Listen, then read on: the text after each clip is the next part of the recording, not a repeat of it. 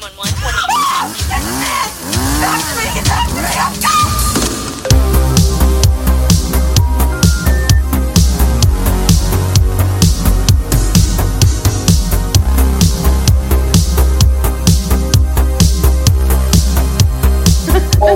whoa, whoa, whoa, whoa. You know what time it is. It's Reel Vile time with your host, Germ T. Ripper, and of course, my wonderful co host, the Prime Minister, the Sinister, Ruthless Chris. Say hello to the people. yo. Chris. How's everyone doing this week? That's what I'm talking about. All right. Now, of course, we got the Tower of the Hour, Miss Killer Kelli Miller. Tell 'em Hey. what's up, Kelli. What's up? Hey. yeah, that's what's up, is what's up, baby. Keeping it real, keeping it Mhm. 100, as they say. Uh, what have you guys been up to? Haven't talked in about a week. What's new and exciting in the Reel Vile land? Well, Uh, Kelly and I, uh, yeah, we uh, got some free tickets to a WWE house show. So we went to that on Sunday. Uh, that was Oh, kind of yeah. fun. Then we went to a metal band right afterwards. Fucking Death Yeah, by we went- Dishonor at the OT. Yeah, went and saw Death by Dishonor right down the road afterwards.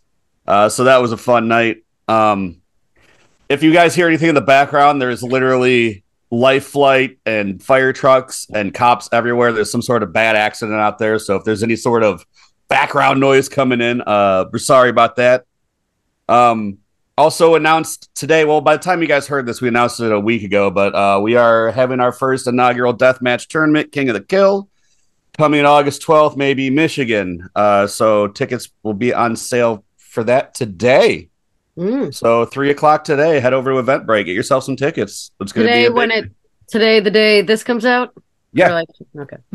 the day this drops is when it when it'll they'll be on sale, Hmm. and there'll be a there'll be a uh, talent announcement uh, along with that. So keep an eye out for that.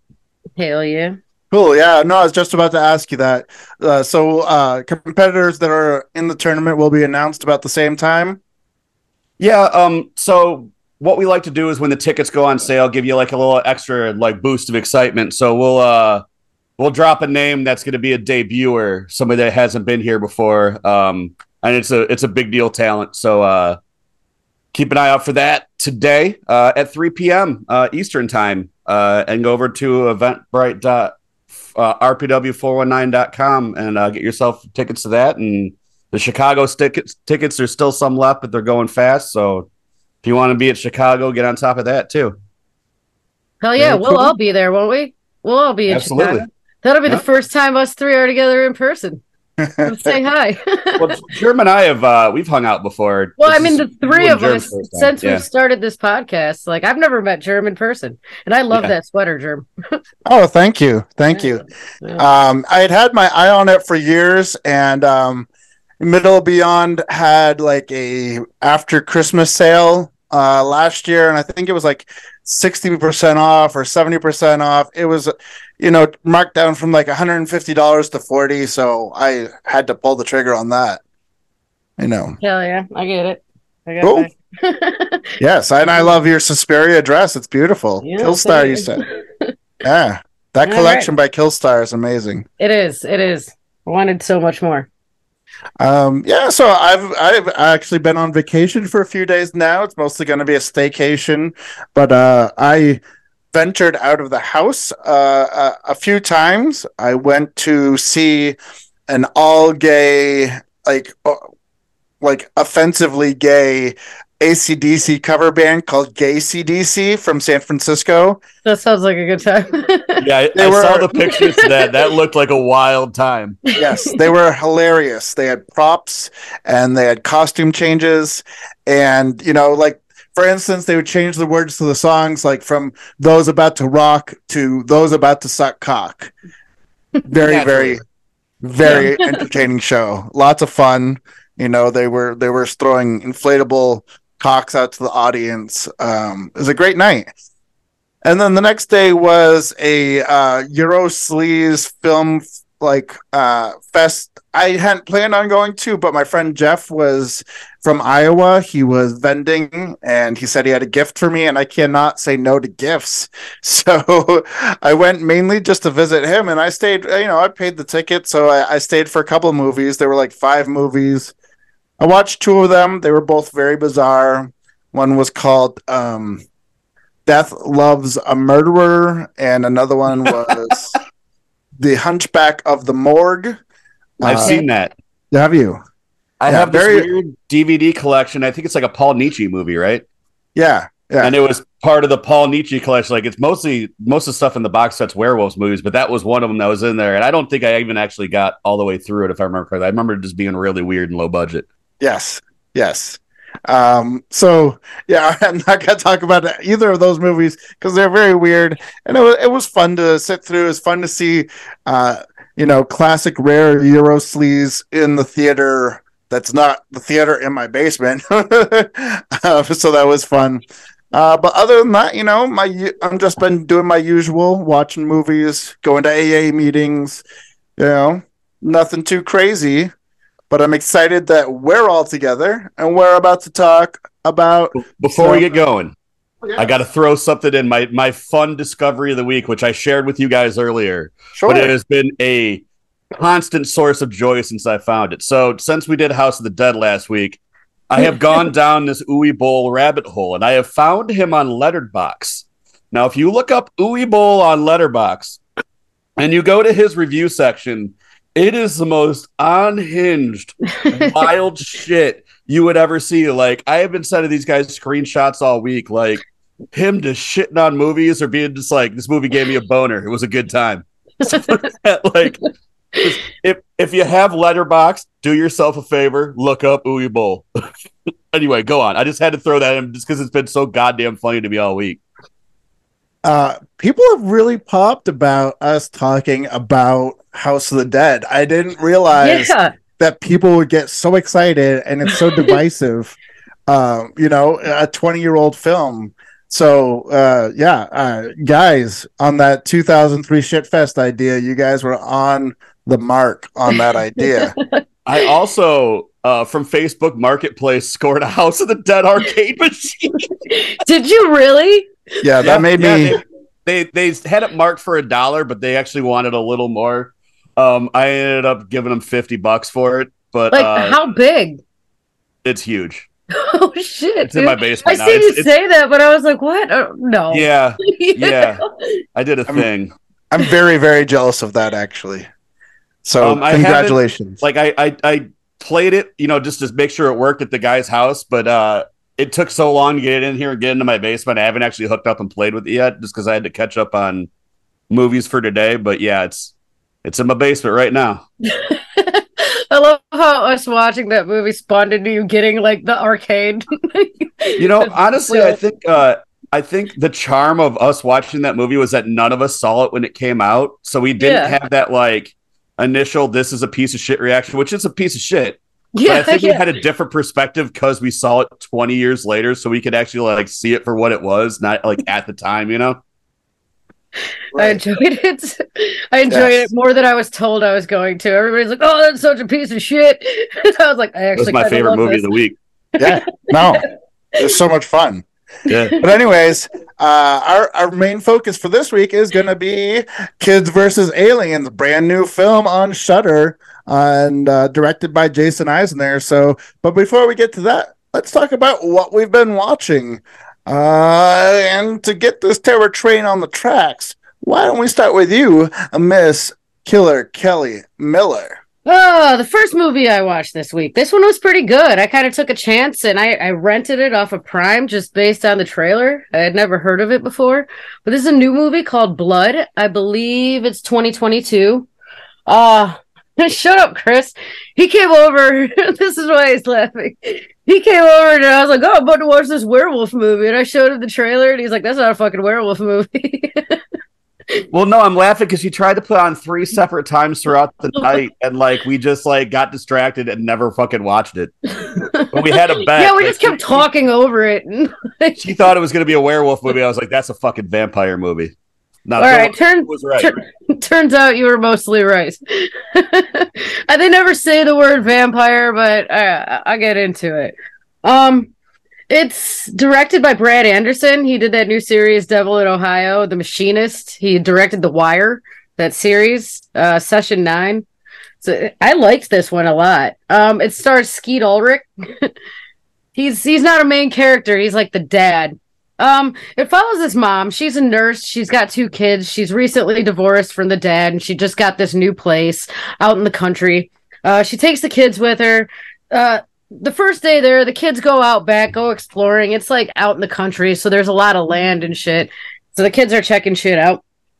And um they see like this weird tree like down in this valley and the dog just like jets past it. Like they get this weird feeling from it. And the dog gets stuck in the mud down by the tree and they have to like pull him out. Well, later that night, like the dog just kind of goes missing. So for like the next couple days, they're like, you know, putting up signs looking for their dog. And uh, one night, late at night, the kid's looking out the window and he sees the dog walking into the backyard. And he's like, the dog, I forgot its name. But he runs out there, like, going to greet it and shit. And, uh, the, you know, the mom and the sister follow. As they get closer, its eyes are like glowing yellow, and he's kind of like like hunched up and growling. Like it's obviously not safe to get close to him. And the mom's like, "Whoa, whoa, whoa, don't!" And the kid's like, no, it's my dog. It's my dog. And of course, the dog like fucking lunges at him, like bites him in the neck and almost kills the kid. Well, in the hospital, uh, they don't know what's wrong with him. Like, he won't get better. Like, he's got like amnesia and shit. And his mom finds out this is all early in the movie. I'm not ruining anything. But like, the mom finds out that, uh, I don't know, somehow blood is what keeps him is what's making him keep going. So of course, like she gets him home, and you know it turns into a whole thing. She's got to keep getting him blood, and uh, this was a great movie, man. I really enjoyed it. I gave it a three and a half. I don't want to say too much more because I, you know, I said quite a bit, but but I didn't, I didn't give anything away at all. I thoroughly enjoyed this movie. I thought it, I thought it was great. It was worth a watch, and I I didn't mind paying the three ninety nine on Amazon Prime for it. I would do it again. But yeah, not werewolves, vampires. I think it was the dog in the preview where I'm like, uh, yeah, werewolves. You know, not, not very cool. Very cool. Yeah. yeah no, uh, the premise sounds kind of familiar. Yeah. I think I might have seen a trailer trailer for it maybe at some point. Um, three ninety nine. That doesn't sound like a bad price to pay. But if I saw yeah, a physical copy of this mm-hmm. on your recommendation, I would probably pick it up because yeah, that sounds like a really uh, sounds like a great movie. Sounds like something I'd want to see. I love Brad Anderson's work. Um, it so, was it was pretty solid flick all around. Like I have no complaints about it. You know, it was watchable. It was fun. It was gory. It was like it kept you on the edge of your seat. You know, it was good. Very cool. Uh, Chris, did you see this or no? uh, like I said, I we started kind of watching it a couple times throughout the night, but like I forget exactly where we were. We were like kind of in and out. We were cooking food and all kinds of shit. Uh, so I didn't like it, it, we kept getting distracted. We kept trying to like start throughout the night, but I don't remember shit about it. Uh, just because we were we just weren't in a mood to watch movies or like pay attention to anything. So I got nothing to say about it. I think I was like, let's watch this, and it just ended up being more like background noise. Yeah. You know. Totally understandable. It happens sometimes, right? Mm-hmm. All right, Ruthless Chris, uh, you're up next. What have you been watching? What's the first movie you want to talk about, baby? So I have uh next to my TV, I'll keep a stack of DVDs that I've acquired that I have not watched yet. You know, like my my rainy day pile. And uh, last week, uh, and one of the reasons I was on my phone last episode was weird. I was just having trouble with my computer and my internet. So my internet was wonky for a couple days. So I was like, I'm gonna start burning through my physical media pile. The first thing I did was Queen of Blood. Uh, this is an Intervision, so you kind of know what you're getting in store for there. Uh, was that Vinegar Syndrome subsidiary? Is it Vinegar Syndrome or is uh, Severin? Or Severin? Okay. Um, they kind of specialize in like super low budget, kind of sometimes artsy flicks, and that's definitely what I would say this is. Um, there's no dialogue in the whole movie. Um, was the first most interesting thing.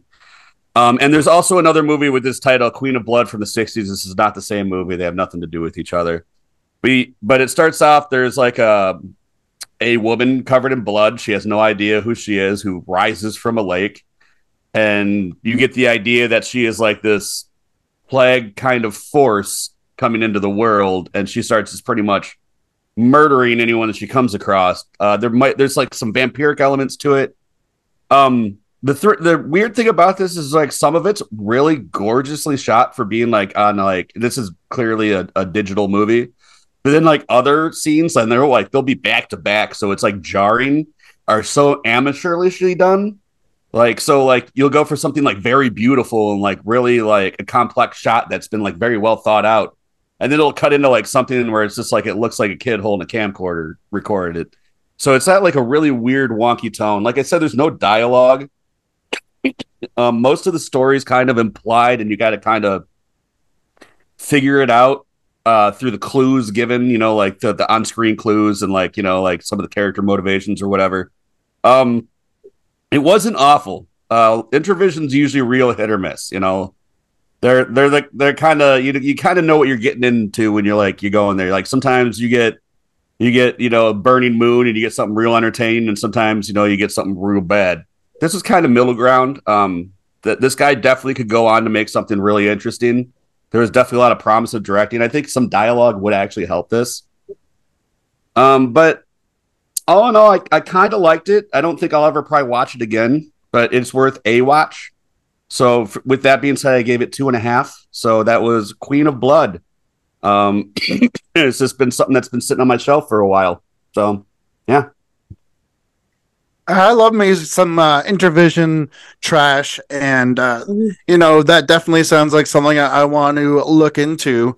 Uh, do you know if it's streaming anywhere? If somebody wanted to check it out, I believe um, all the Intervision shit's on Tubi. I'm pretty sure it is on there. Uh, like I said, I watched a physical copy, but I'm pretty sure all that Intervision stuff is on Tubi. I'm looking it up real quick as we're talking about it. You want to vamp for a second? Yeah, no, um, a movie with with no dialogue. I mean, that's it's a nice gimmick, but at the same time, uh, a full length movie with no dialogue just sounds like it'd be a little bit too much to handle. Just Amazon. Okay, Amazon like to, to pay You for can- it or just to buy it. streaming. according to Letterboxd, just to buy. I thought it was on Tubi, but um, I'll bring uh, when I see you in uh, Chicago, Germ. I'll bring it and give you give it to you because, like I said, I'll probably never watch it again. So if you want to check it out, I'd rather Sure. give it to somebody that'll get another use out of it. You know, Sure, whatever's clever, Trevor. uh, but on that note, you know I love presents, and uh, I was in a so I will gladly take that off your hands, and you know while you're here, we can enjoy some films if we've got time, because I know that it's going to be a hectic schedule while you're here. we'll make time. Um, Yeah, we should Well- definitely do that. we'll enjoy some we'll enjoy a film or two in my basement uh but in the meantime last week uh i'm not sure which day it was i was in a weird mood and i clicked on the streaming channels that i pay for and the first one i looked at was hbo max and there was one of my favorite films from when i was a teenager on there that i hadn't watched in forever and i decided hell it's time to revisit 1994's Natural Born Killers. Nice. Yeah. There you It uh it, it I think it's uh even more relevant to 2023 than it was for 1994. It seems so topical, uh, so pertinent with the idea of criminals becoming celebrities and how cri- and crime being celebrated and you know uh how every every aspect of it just seems so so uh on point for 2023 right now you know and if you haven't seen natural born killers you know it it stars uh you know uh Woody Harrelson and Juliette Lewis playing Mickey and Mallory Knox as two victims of traumatized childhoods. They become lovers and psychopathic serial murderers, and they become irresponsibly glorifi- glorified by the mass media.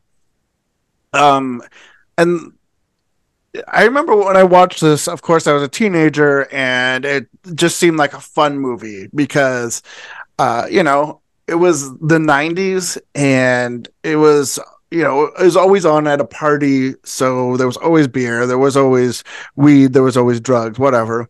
Um, but watching it as a middle aged adult and uh, seeing the influence that it's had over the years, I mean, there was a lot of scenes and a lot of artistic uh, takes that I feel Rob Zombie and uh, it was very influential to you know all of his films the animated scenes the quick cuts the you know very uh, music video-esque editing of it all um, i thought was brilliant um, but then like this is robert downey jr making his comeback as like mm-hmm. a exploitative uh, talk show host and uh, you know almost like geraldo rivera type thing yeah. And then, uh, you know, I I'd never heard of Tommy Lee Jones before this, uh, playing like a kind of a crooked uh, warden, and it, it just none of the characters are really likable, but at the same time, they all had aspects that seemed very real. And you know, I remember uh, writing, you know, I love Mickey and Mallory Knox on my notebooks in high school because of yeah i love i love this film mm-hmm. and i love it even more now uh as an adult. Like i definitely give it five stars and i'm happy that i revisited it. It just seemed uh so impressive. Uh yeah definitely five stars hbo max. I'm sure you guys have seen it. What do you guys think about natural born killers? Yeah it's a classic man. There's five stars for me as well like i, I believe i own this movie but it has been some years since i've watched that I could give that another watch. Always. Um, I think uh, what you were saying about it being like more pertinent now than it ever before, like this was hmm. almost like predicting like Facebook fame or Instagram, you know, like like this was before the internet was really a thing.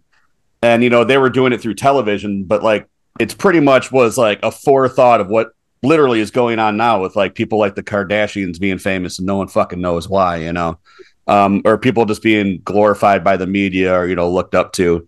Uh, but this time, just in serial killer culture. Um, I do have an interesting opinion on this. Um, so this movie was actually written by Quentin Tarantino, and then uh, made by Oliver Stone. Oliver Stone pretty much threw away most of what Quentin had written, except for the opening scene. So Quentin r- released the script as a book, um, and it's I, I forget the exact. It's like Natural Born Killers, the undoctored version or something, and I've read it. Um, and it is also an amazing fucking story that I would like to see be made into a movie. So uh, that you know, just a, a, side note, if you like reading stuff like that, definitely check out the uh, the Quentin Tarantino book. That is, it's just the original script, and the only thing that stays the same besides the character names is the opening scene where Mickey and Mallory are at the um, the diner.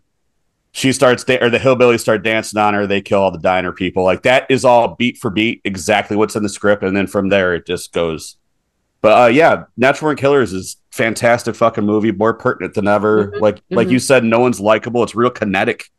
Um, yeah it's a really pretty movie. fast cuts and it'll go to animation then it'll go to like an artsy thing and then mm-hmm you know, like clouds moving in purple and like all this shit, you know, just to really keep you dizzy and, you know, like kind of frenetic as you watch it. Yeah, it's a great film. Mm-hmm. Yeah, I was happy that I revisited it. Um, and uh, yeah, uh, there's so much to, we could do a whole episode on this alone because I yeah I knew Quentin Tarantino wrote it, but I didn't know that the majority of the script he wrote was scrapped. Um, yeah, that's very that. interesting to know and uh, you know because I think this was his first thing that uh, his first script that was developed before um uh before True, True Romance. Romance. True Romance was uh, the next thing that he wrote that was put in production. If I'm... he sold Natural Born Killers first, but True Romance got made first. Ah, okay, mm, okay. Very, I love cool. True Romance. That's one of my yeah top favorite movies. Yeah, I want to get that uh, 4K UHD that uh, Arrow put out. Mm. But uh, let's keep this terror train rolling. And right, Killer Kelli, what you got to talk about next, baby? the next one I watched belonged on last week's episode, but it's 2012. this one is shit More fest shit all fest. day. oh, Jesus Christ! This one was silly as fuck. Uh, Red Clover from 2012. It's originally a sci-fi original. Apparently, I didn't know that going into it. You can find this gem on Tubi course you can. um, Damn you, Billy Zane. This is starring Billy Zane. This is actually one of the more boring roles I've seen from him. Like the movie itself is fucking ridiculous, but like Billy Zane wasn't as, you know, awesome as he usually is. All right. Fuck, where do I start with this one? This follows there's some weird lore in uh, a town called Keening, Massachusetts that's predominantly Irish. Uh, according to the legend that there was there's a bunch of leprechaun. There's a there was a leprechaun taken from the old country, and he's buried there. what? Excuse me. well, our main character, uh, Karen O'Hara, she's out hunting or fucking doing something in the woods with her dad or something. She sees this red clover. She picks the red clover, and apparently that unleashes the uh, the leprechaun from his it unleashes the leprechaun from his slumber because he's buried out there in the woods. Well, the leprechaun comes back and he starts killing people to take all the gold out of their mouths and shit like that. Like if they got gold teeth, the leprechaun's gonna kill you for it.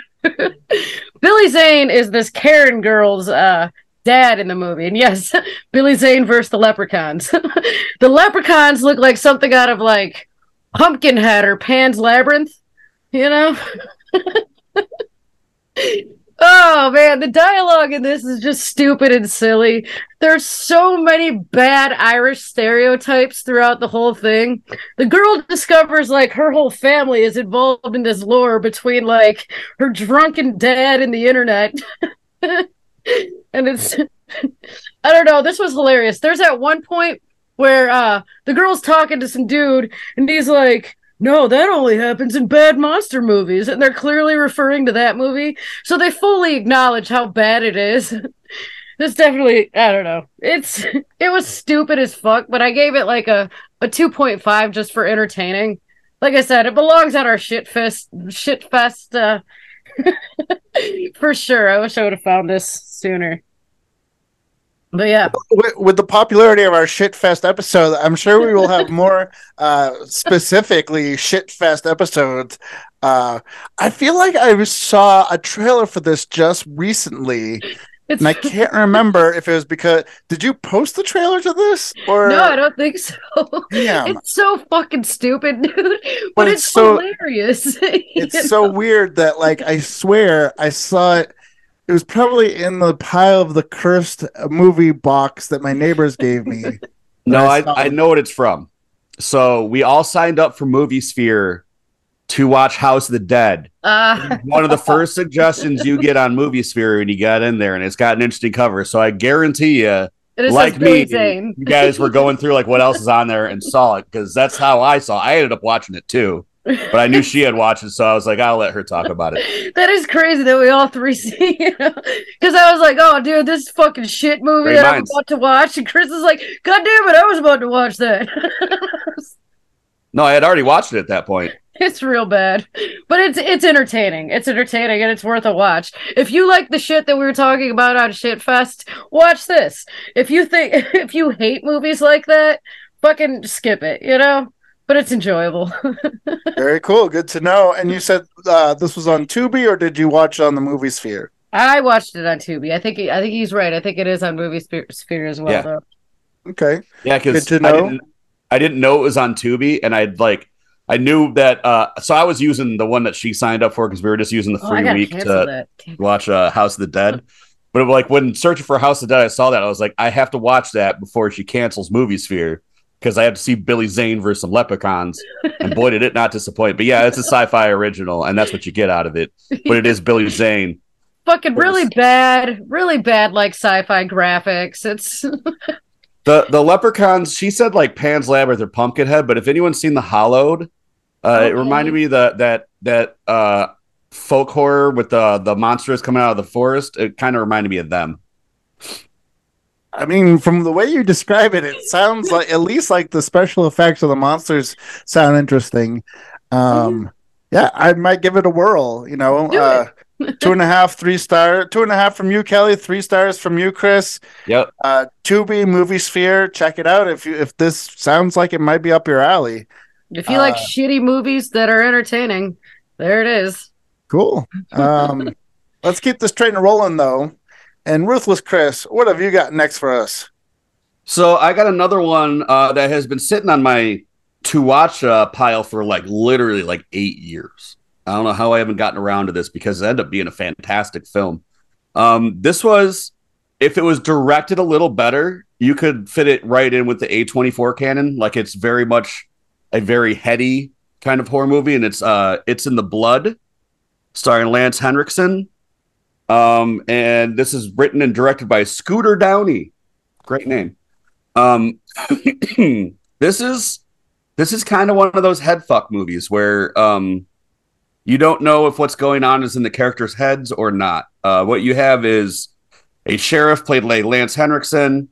Uh, he is going to go camping with his estranged son. Him and his son have become estranged because many years prior, Lance Henriksen's deputy took them all hostage and raped and murdered their, his, his daughter in front of them. And then they were both injured but somehow got away. And they because of this collective trauma collapsed the family. They're no longer mentally well but they're trying to reconnect and go on this like camping hunting trip you know father son kind of deal to to like reconnect.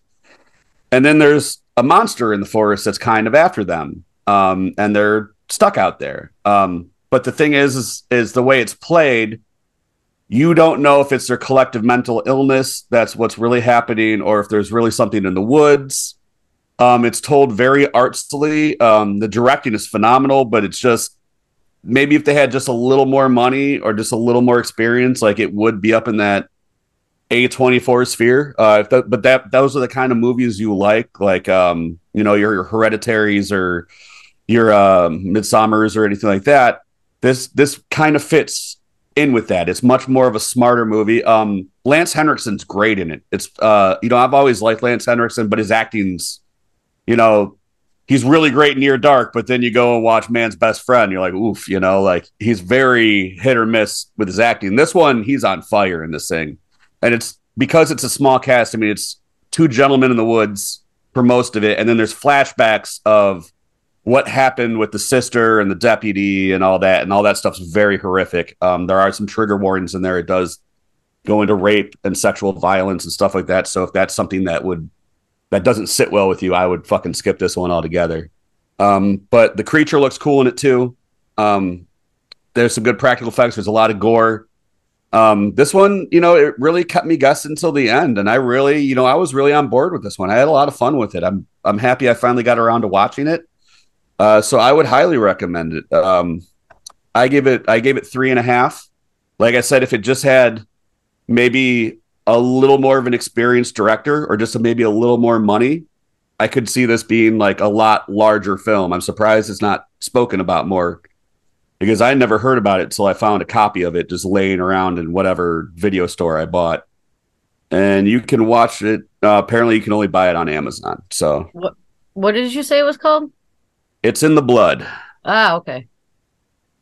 Yeah, it sounds it sounds fairly familiar. Uh, the title, at least, and that is uh, everything you said sounds amazing. Um, so I'll definitely keep an eye out for that. You know, maybe I'll pick up a physical copy if I come across it.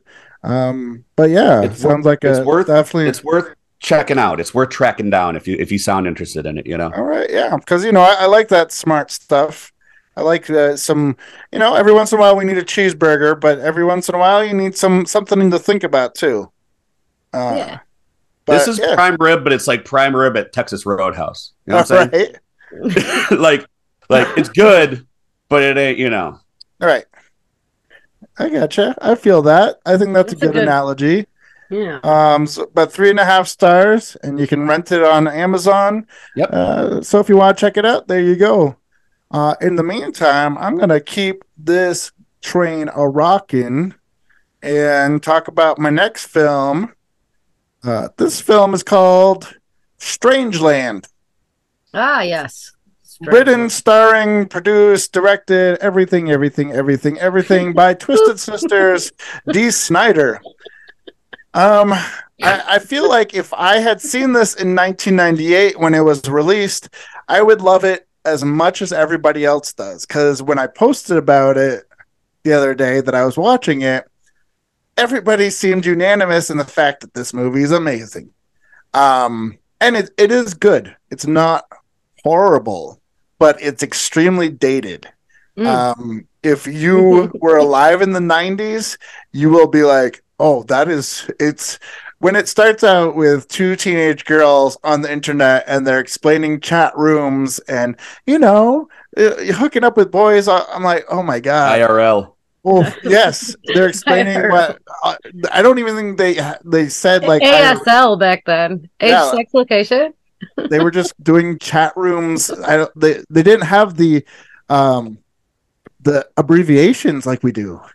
It was it was it was wild. It was painfully 90s and uh you know how uh piercing and body modification and stuff was so Mhm. edgy in this film in 1998 and now in 2023 it's like yeah that, that that's not a big deal you know Dick tribal, bro.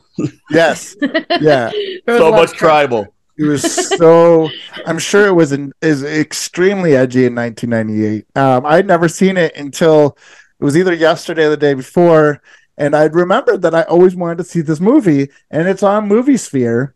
Um, and if you haven't seen Strangeland, and if you don't know anything about it, it's a horror slash thriller. Um, a detective pursues a, a, a sadistic, a sadist specializing in body modification rituals who lures teenagers through the internet. Uh, Dee Snider plays uh, the uh, said saddest. Um, I'm not sure where they get the name Strangeland from because they never say Strangeland in the movie.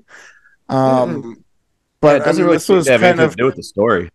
Right. It was kind of torture porn before the term was made. You know, there's a lot of mouths being sewn shut and a lot of needles. Um, not a whole lot of gore. There was some gore, but like a lot of it's more like um, Cringy shit. if Like, you're- yeah, if you're- yeah. If you're if needles going into skin makes you cringe, then this is not the film for you because there's a lot of that. um, other other than that, it seemed like even at an hour and 25 minutes is a bit long because it's like okay oh oh we're, we're still going we're still going with this movie uh I, I also feel like if maybe somebody stepped in and helped Dee Snider with this, maybe with the editing or one of the other aspects besides, you know, taking. Uh, whenever uh, somebody debuts with a film and they do everything for themselves, it usually doesn't come out to be the best film in the world. Um, but with that being said, it's not horrible. I, I and I, I loved Robert Englund's cameo as the angry townsperson uh, that leads a mob and you know does what they got to do, get justice uh, when law would not bring justice. But uh, other than that, yeah, I have a hard time recommending it, but I have a hard time telling people not to watch it. I'm gonna give it two and a half. Uh, it's on Movie Sphere. Uh, it's on Tribeca shortlist. Uh, not necessarily the the most popular streaming services. Uh, if you have any curiosity about this film, it's it's worth checking out. But if you've never seen it and never heard of it, uh, I would probably skip it just because it's very 90s. And if you Yeah. weren't alive in the 90s, uh, you might not even get the references. but uh, if you were, it will give you flashbacks for sure. Anyways, yeah, two and a half. Uh, Tribeca shortlist and movie sphere. Have you guys seen Strangeland? If you have, what do you think of it? yes. I seen it back then, back when it was awesome, you know, and back then it was awesome. Like I remember thinking, "Oh, this movie is so badass," and I have kind of watched it recently, and you're right, it didn't age as well, you know, but it's it's decent. Like it's kind of like nostalgia for me now, you know. Um, I haven't seen this in many, many years, uh, but I did see it when it came out. You know, like it was like the big to do for horror people, like horror fans. Like, oh, this Mhm. movie's crazy. It's got Dee Snider. And um, one of the things like he had mentioned is it, it does lead into a lot of the shock is supposed to come from um subculture, like mostly like suspensions, hooks, and tattoos, things that are really not that uh, transgressive anymore, and that people have are aware of. You know, but at the time they didn't realize people were doing the shit. Um, Dee Snider and a bunch of tribal tattoos is really hilarious looking to me, and they got him in like a pink ponytail. Um, I mean, and just to show how dated it is, you know, they have the, the scene where they go to the club and fucking Bile is playing. When was the last time you thought about the band Bile? um, but yeah, with that being said, uh, it was a little ahead of the curve on like the dangers of the internet horror, you know, uh, which you know that you got to give them a little respect for that. But yeah, it didn't age well. Um, but yeah, I mean, I, I enjoyed it when it came out. I'd probably give it three for just what I remember about it. Very cool. Good to know. Um, yeah, yeah, three. I think that's fair. I didn't give it a rating, but I think three's three's a fair rating. It's got the nostalgia edge for me too, though. You know, kind of takes me back. Yeah, no, absolutely. I totally get that because he's, yeah, I'll throw on Howard the Duck and I'll yeah. give it five stars all day long. Yeah. Well, if somebody from, if somebody who is just getting into movies now were to watch something like that, they'd be like, oh, yeah, no, you. Yeah, man, uh, The Burbs is my favorite movie of all time. Like, that's yeah. six stars for yeah. me all day. I think we all have those movies that are like just a like a comfort food for the eyes. Like mine, people really hate. It's Hudson Hawk, which I know is a dog shit movie, but really? it's endlessly entertaining. I didn't know that about you. Yeah, I love Hudson Hawk. It's it's hilarious. You got you got singing cat burglars that just want cappuccinos and to fuck with Da Vinci's uh, inventions. It's fun to me. yeah, I see. I, I saw Hudson Hawk once, and I thought it was a fun movie. I remember a lot of people talking shit about it. I was like, I don't, I don't see why this is so bad. But um, yeah, I think if I'd seen Strangeland in 1998 when it came out, I would have loved it, and I probably would still love it. But since I didn't, I don't. uh, but on that note, let's keep this terror train rolling. One more round before we hit uh, Kids versus Aliens. Killer Kelli, go what you got. Um, this movie somebody somebody was talking about this movie to me and i had never seen it so i figured i'd give it a shot it's a classic this is 1986 the wraith starring uh, charlie sheen randy quaid clint howard. It's got a pretty decent cast. This was a pretty fun one man. I actually had a blast with this. It's 80s cheese at its best.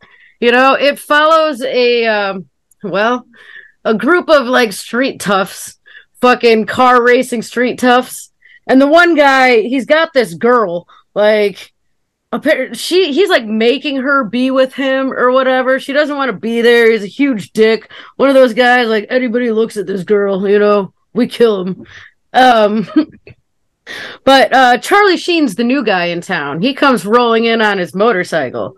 And um, you know, he starts he starts getting getting too close to the girl. So you got that side story going on. But at the same time, like the street toughs, they do this thing where they uh they'll challenge anybody that has a nice car to a race for their car title, you know? So this one random like badass kind of spacey looking car keeps showing up and it's like starting to kill their guys. Like this is full of fucking high speed chases. It's got a little supernatural edge to it. Uh high speed chases and this like supernatural car or whatever the fuck it is is like running their guys off the road, explosions, killing people and um like the car starts just disappearing and shit. I don't want to get too far into the story. This movie was great. Randy Quaid's the cop. Uh, Clint Howard's like like one of the goons. you know, like that toughs. does the the street toughs. Yeah, I really liked this. I'd give it a four. I'd fucking watch it again. It was, it was good all the way through. Like I said, 80s cheese at its best. Lots of car crashes. It's got a supernatural angle. It's like horror action. There's that romance edge. There is a twist at the end, which I I seen coming. Like you know, I knew what it was. Like who is this? uh well, the Wraith, obviously. The guy in the fancy ass car that's running all the street toughs off the road. He's he's there for a reason. I don't know. I liked it. I gave it a four. Very cool. Uh, where's it streaming if anybody wants to see it? Tubi. Tubi. Mm-hmm.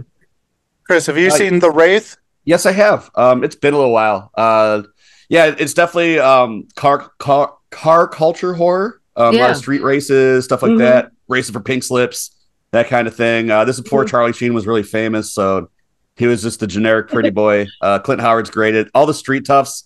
The One of my toughs. favorite things in movies is 80s street toughs, yeah, like yeah. punk stereotypes. Like uh, what was it, Death Wish Four, where it's just like him versus the street punks. And they all wear like double mohawks and makeup and shit. Like I live for that shit. Yeah, man, these guys had the mohawks. The one guy had like this can of shit, you know, with like the oil cans with the like the little plastic straw in it. He kept like huffing out of the straw, like I don't know what it was, but there's like there's hilarious dialogue. It is. It's 80s cheese at its best. Like I, I enjoyed this for sure. Yeah, Chris, so if you were, uh, Go if you were going to give this a rating, Chris, what would you give it? I'd give it three and a half. I'd recommend it as well.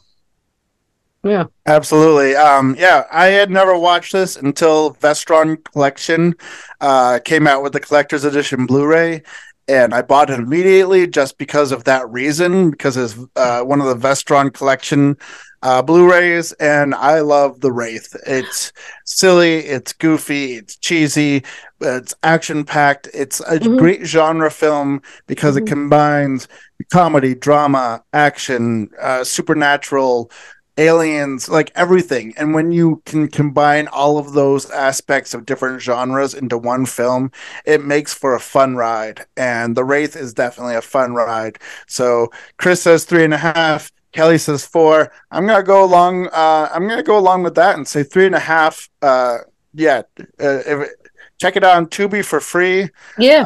if you want the extras, go and buy the Blu-ray. It's definitely worth both of the, you know, for free. Tubi, do it. ASAP. The Wraith. I'm, I'm not gonna, uh, I'm go on about it anymore. But it's cheese at its finest. Uh fun fact. The guy that played the main street tough, what was his name? Packard Wallace. Um he was the director of the notebook. That is wild. Life, right. life is wild. That is a Packard wild. Wallace is his character name. I don't know his real name, but We got a romantic comment we need me made. Get it me the bully from the Wraith. I love that. I love that. Uh, Ruthless Chris, what you got for us, baby?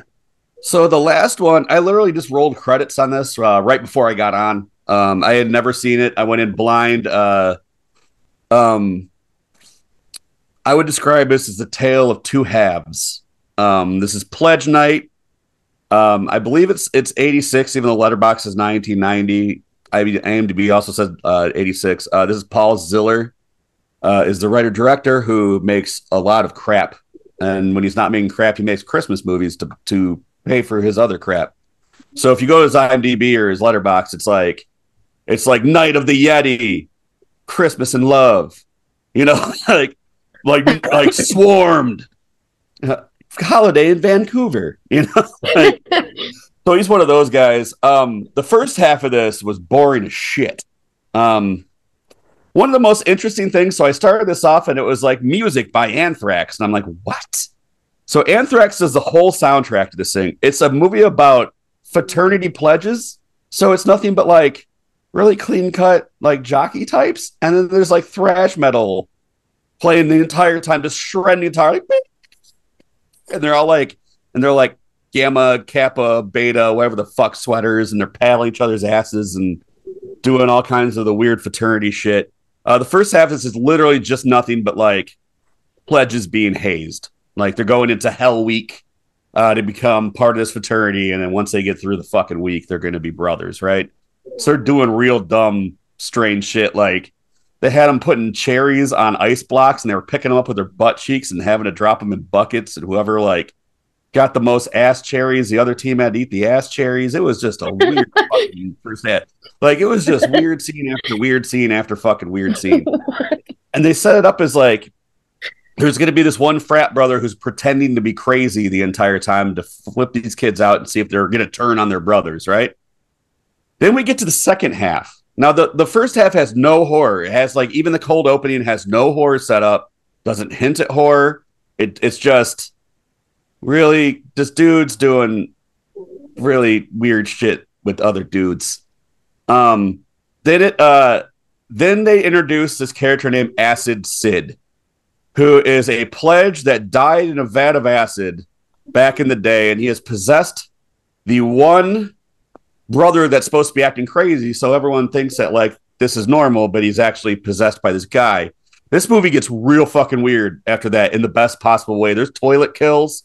Um, he has a giant Acid Sid has a giant acid vagina in his stomach because at one point he sticks his arm into his stomach and rips his own spinal cord out and then chokes somebody to death with it. And then the rest of the movie he's just jamming people's heads into his acid vagina and it melts their heads.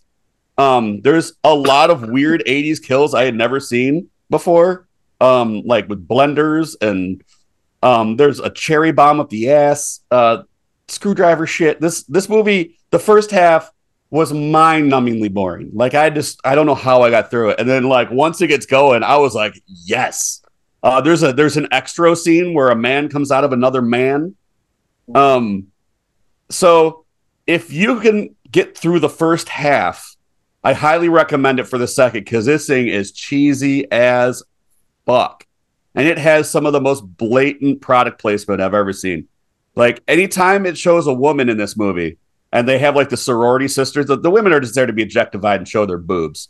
But when they're not showing their boobs, they're always coming back from the grocery store carrying boxes of products. And every time they're having a dialogue scene, they're unloading the boxes of products product face forward towards the camera. So there's like Captain Crunch.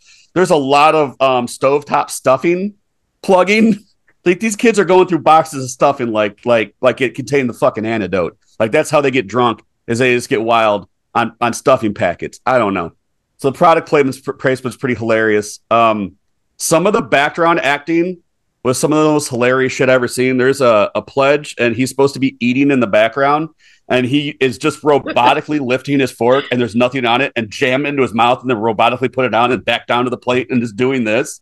And I was you could tell he was just like, I wonder if I can get away with this. So if you can get through the first half, the second half is jaw droppingly bizarre, strange, goopy, and bloody. Um, halfway through this movie, I would have gave it a half star. Um, after I finished, I gave it three and a half. I loved it. So pledge night, and it's only by the time the credits roll, it's at 107 minutes. So it's fucking short. So uh, I watched it on Tubi, Pledge Night. Yeah, it's also on Shudder. Would recommend. Kelli, have you seen Pledge Night? No, no, I have not. It sounds it sounds like a hoot though. Like it, it is a wacky film, indeed. Um, I bought it during one of Vinegar Syndrome's many sales, probably their Black Friday sale or halfway to Black Friday sale, because I am notorious for buying all kinds of crap when they have a 50% off sale. And I will buy anything that looks remotely like a video cassette cover that I saw when I was a kid but never watched. Um, and this was one of them. And uh, yeah, like you said, it's uh, it's hard to get through the first half because it's just a wacky sex comedy, and then once it gets going with the uh, the the horror, the the splatter, and the toilet. The toilet kills is what wins me over. Uh, I yeah, I give that was one of the first ones. So like before you even figure out what the tone's going to be, and like the horror is just slightly being introduced. The first thing that happens is a man gets his insides ripped out by a hand in the toilet. It just he's just sitting on the toilet looking at titties in a magazine, and his innards get ripped out. hey, and that that could be the whole movie right there, and I'd give it three stars. It kind of was but, half the movie. and I yeah, I give it three stars just for the second half. And uh, you know, wacky sex comedy turns into splatter, uh, 80s splatter cheese. Uh, it's a fun time, so check it out on Tubi, or if you are like me and will buy anything from Vinegar Syndrome, uh, I suggest buying it too because you know extras and slip covers and blah blah blah. Uh, collect physical media, you know, or it will not be around very much longer. Yeah, uh, the, the reason but on actually... that note. On that note, I was having a trouble deciding uh, the last film I was going to talk about before our main film. Uh, I'm gonna still talk about the one that I decided on going with, but I'm just gonna say, have you guys before I go into that, just really quickly, have you guys seen Renfield yet? No, no. I've heard it's great. It's it's fucking uh, amazing. We uh, should, yeah. yeah. So I'm not gonna say too much more about it, but I just got back from watching it with my husband, and it is amazing. It is five stars. Uh, um, okay. Yeah, I'm not going to talk too much about it, just in case we want to talk about it more later. Mm-hmm. Once you guys see it, we might. I want you guys to see it first, then we'll come back to it. Uh, but the movie I'm going to talk about is yet another five star movie that I always thought I'd watched. Um, so I'd never actually watched it. And uh, that is the 2016 masterpiece, The Autopsy of Jane Doe. Holy crapola. I was not prepared. Fantastic. Yeah. For what That- a stellar Now film. that is proper made horror. Mm-hmm. Yes, yes. Um, from the beginning to the end, it held my attention. Which one, you know, nowadays is hard to do, but it's so smart and so well done and so clever and so many twists and turns throughout the film hmm that, like, you think you're, you think there's gonna be, it's gonna be one thing, and then it's a totally different thing, and then it's a different thing on top of that. Um, and if you haven't seen this movie, it's uh, the story is basically father and son. They're both coroners, and they're pulled into this complex mystery while attempting to identify the body of a young woman who is apparently harboring dark secrets. Um, you know, it starts out there's a, a a murder scene. There's like multiple people murdered, and the police go into the basement. They find this body. They need to find the cause of death, so they bring it to the the only coroners in town uh, which you know Brian Cox, one of the greatest actors of all time, plays one of said coroners. Um, and just as they're going along trying to do this autopsy, which if you've never seen an actual autopsy, uh, the way they do them in this film is strikingly realistic.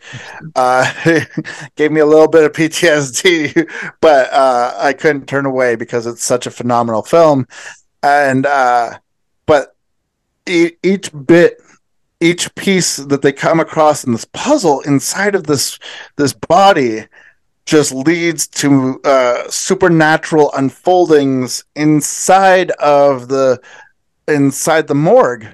And it, it's mind-bending. You're trying to figure out or at least i was trying to figure out okay where's this going to lead? What's going on next? Who's this? What holy shit it, it's such a smart and well-made film. Uh, I actually found it scary. You know, I've been watching horror movies since Yeah. I was like eight years old, seven years old. I'm going to be 45 in June, Mm-hmm. and this movie was legitimately scary.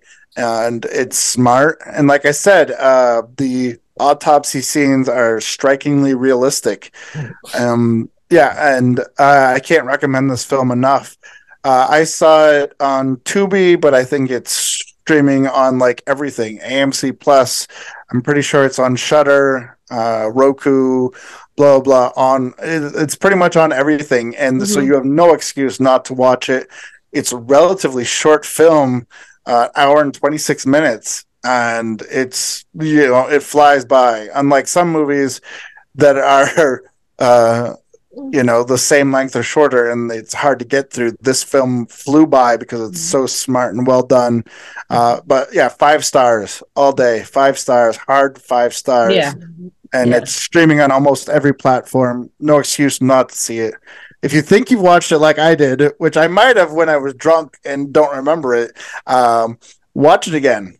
Make sure you watched it because this is worth watching. This is worth owning. Uh, it's so Mhm. smart and well done. And it's by uh, I just realized this Andre Øvredal, uh, the he's a Norwegian director who did Troll Hunter, and he did um, Scary Stories to Tell in the Dark, which Okay. you know that was another film that I was like, oh, this is going to be horrible, and then I Mhm. watched it, and it was really good. Mhm. Uh, he's such a great director, so uh, such a great director. Everything he puts his finger on, everything they he puts his touch on, is fantastical and has elements that you don't see coming. Uh, big fan of his. Uh, I, can see by your expressions that both of you have seen this. Uh, how many stars and what do you think of it, guys? I give it five stars as well. When I first seen this, I went into it completely blind. I had no idea what to expect, and I was I was living alone at that time too, and it was all dark. Dude, this movie also scared the shit out of me, and I don't get scared very easily, like with horror movies anymore. It takes a lot. You're everything you said is on point. Like I give this one five stars for sure. Like the twists and turns, you think you know where it's going, you don't if you go into it blind. It's it's legit creepy, you know? Like it gives you a real creepy feeling. Like I actually kind of got like I'm gonna shut my bedroom door. You know, like I don't want to look out there. like it's fucking good. Five stars all day.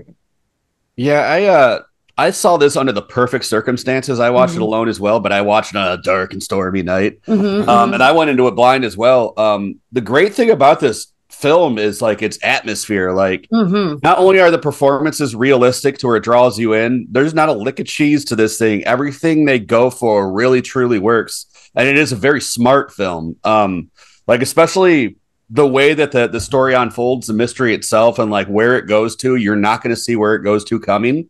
It's really smart how they did that. But then there's like little things they do, do to build the tension that legit did scare the shit out of me. Like it it takes like I I can name on one hand modern horror movies that freak me out, and that's one of them. Like I think this is a modern horror masterpiece, so I give it five as well. There's no excuse not to see this thing. If you like horror, you should have seen this already. Um, yeah, definitely masterpiece. Absolutely. So we all agree five stars mm-hmm. can't be missed. And if you have missed it by chance, go back and watch it. No excuses. Um, and on that note, though, we're rolling into spoiler town. Choo choo. So if you uh, haven't seen our feature film for this week, uh, Kids versus Aliens, you might want to uh, click pause on this episode and come back to it. But uh, if you have, or if you just want to hear our thoughts on the film, definitely stay tuned because here we go. We're rolling into Spoiler Town with Kids versus Aliens 2023. And now for our feature presentation. Directed by Jason Eisener. Holy crapola. Uh, I, I don't want to. I don't want to say too many bad things about this film because I was so excited for it. Uh, I had such high hopes for it. Um, but if you don't know what it's about, it's a, a all-time rager of a teen house party turns into a terror when aliens attack it, forcing two warring sibling warring siblings to band together and survive the night. It sounds like a perfect setup for like an 80s homage and like it has all the elements that should work but it doesn't. Yeah, kind of missed the mark for me a little bit. Um, I, am gonna I, let you guys talk about it first. Let you guys talk about it, and I'm gonna I'll I'll come back around. Uh, but yeah, yeah what do you guys about think about Kids versus Aliens? It was just released this year. Um, just hit Shudder, AMC Plus. Let let let's hear your thoughts on this film. All right, so I had a lot to say about this movie. Um, for a movie that is so colorful and has so much going on, it also just did not hold my attention. No, um, that's what I was going to say as like well. This thing is like a neon, hyperkinetic Kool Aid fever dream for a child. Um, this would have been a perfect gateway horror movie for a child, like uh, Invaders from Mars or like Monster Squad, something like that. Goonies, you know, like that. Those movies that we grew up on that like got us first hooked into horror. But for some fucking reason, um, they have these kids just swearing like sailors the entire time. And it, you know, it doesn't mm-hmm. bother me if the kids are swearing. It's the amount of it and like how unnatural it feels and how like crowbar, like literally these kids say nothing without dropping a fuck or shit in there. And there's no, there's not like a whole lot of actual gore in there. There's like alien blood, there's a melt scene, yeah, and whatnot. Um, and the special effects are kind of like fun and campy in a 70s, 80s way. Yeah. To where if they would have cut all that swearing out, you could have had a good PG, PG 13 horror movie. And it, it's very rare that I would push be like, you know, cut this back, make this for kids. Yeah. But I don't know whose fucking target audience this thing was for because it's not for adults, but only adults are supposed to watch it. So what the fuck is it? You yeah, know? I was confused by that too because it felt like a kid movie. It felt like something like Monster Squad or something like that, which you wanted it to, but it really wasn't, you know, because of all the swearing and it had like adult themes. And I mean, you're right, it wasn't heavy on the gore, but it was more the language and like situational. Like it didn't get sexual, but there were sexual situations. I don't know. It didn't hit the mark for me either. Not only that, um, one of the things that bothered me a little bit, and I don't know if this is just a coincidence or if they, you know, because they didn't, they did come out kind of close to each other, but the the main girl star kind of dons a costume and has the same arc as the girl from Terrifier 2. I was gonna She say that the sword, was she's got the Valkyrie outfit, and she Yeah. goes to a party. So like it gave me like that vibes too, and like I don't know, like the the, the kid actors were fine. The special effects were fun. Like Mm, it- on paper, I should have loved this fucking thing. But you know, like his other movie, everyone loves his Hobo the Shotgun movie. Fucking hated it. I yeah, it I- that wasn't didn't that fucking land with me. And this is the same fucking thing where on paper I should love it, but I was bored as shit. And then when Mhm. it was done running, like right when the credits started come up, I was like, "Well, how long was that?" It didn't even reach an hour and ten minutes yet, and I, it felt like a fucking eternity. Mhm. And this thing was like a, it, it's paced fast, like, and a lot happens, but I was fucking bored. I don't know, and Yeah. It took me two attempts to watch it actually. Like the first time I was like, "Oh, I'm just not getting into this." And then today I was like, "Well, I got to watch this." So I like, you know, watched it, but it, it wasn't keeping my attention like either time. and the bully character was so fucking heavy handed.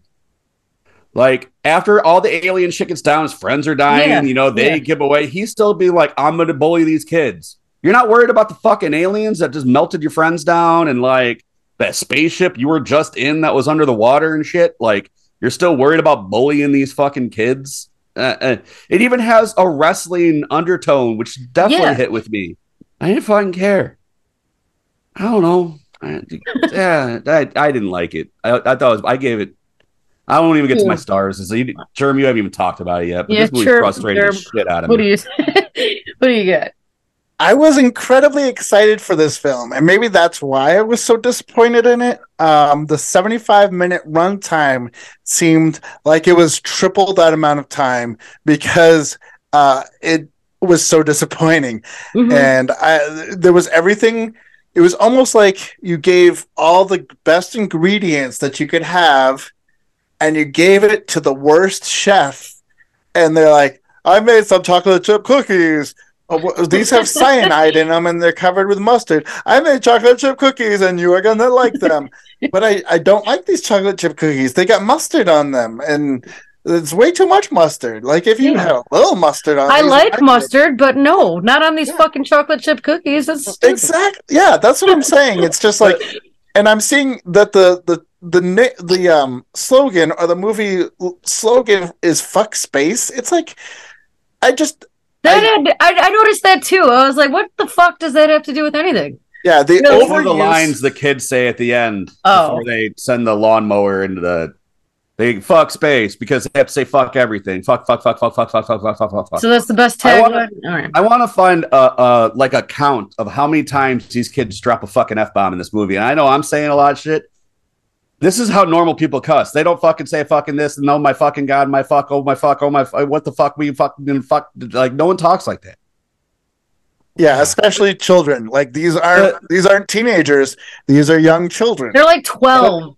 The Like, if tone they of drop- this Yeah. movie, If they the dropped shot and What's- film, the tone of it and the way it's shot in film would only land with children, and they made it so children couldn't watch it. So who is this for? Yeah, I 100% agree. Uh, my biggest problem with the film is the dialogue. Mhm. Uh, and, you know, I had the same issue with Christmas Bloody Christmas, but that was supposed to be teenagers and young adults, and that's more understandable. These are young kids.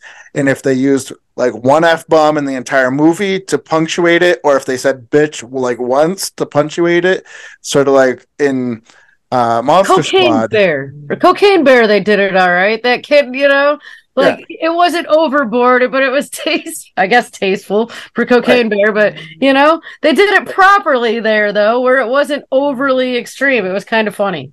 Yeah, no, that's what I mean. Like if you use, if you have children swearing, you can't have children swearing over and over and over. It, just is unrealistic. One, and not not that Kids versus Aliens has to be a realistic film, uh, but at the same time, the dialogue is just so off-putting. It's hard to watch, and this, uh, you know, it comes from a, a director who unlike you, I love Hobo with a Shotgun. I thought it was silly. I thought it was gory. I thought it was great. And I love the way it was cut. I love the way it's edited. I love Hobo with a Shotgun. And his very, I think it's one of his first shorts, Treevenge, is like a Christmas film about Christmas trees taking revenge against uh, humans, and it's probably one of my favorite short films of all time. That sounds good, actually. Yeah, it's wacky, you know, and the fact that he is an executive producer on Turbo Kid, which I hits the spot. It's yeah, Turbo Kid is such a spot on version of of this like gateway sort of retro vintage throwback. It's like okay, you're an executive producer on a film that does this well. You directed Hobo with a Shotgun that encompass like if you would have pushed the gore and the violence over the top and you didn't make the characters so one dimensional and you took away some of the profanity, it would have been such a more, uh, much more fun film, but it wasn't. And I, I like you said, they it had every, it had that wrestling angle that I thought was really cool. Mhm. And another interesting fact is that this is the Jason Eisener that directed this, directed um, Dark Side of the Ring and Tales from the Territories, the Huh. two best um, documentary series about wrestling. What what single-handedly got me back into wrestling was the Dark Side of the Ring series.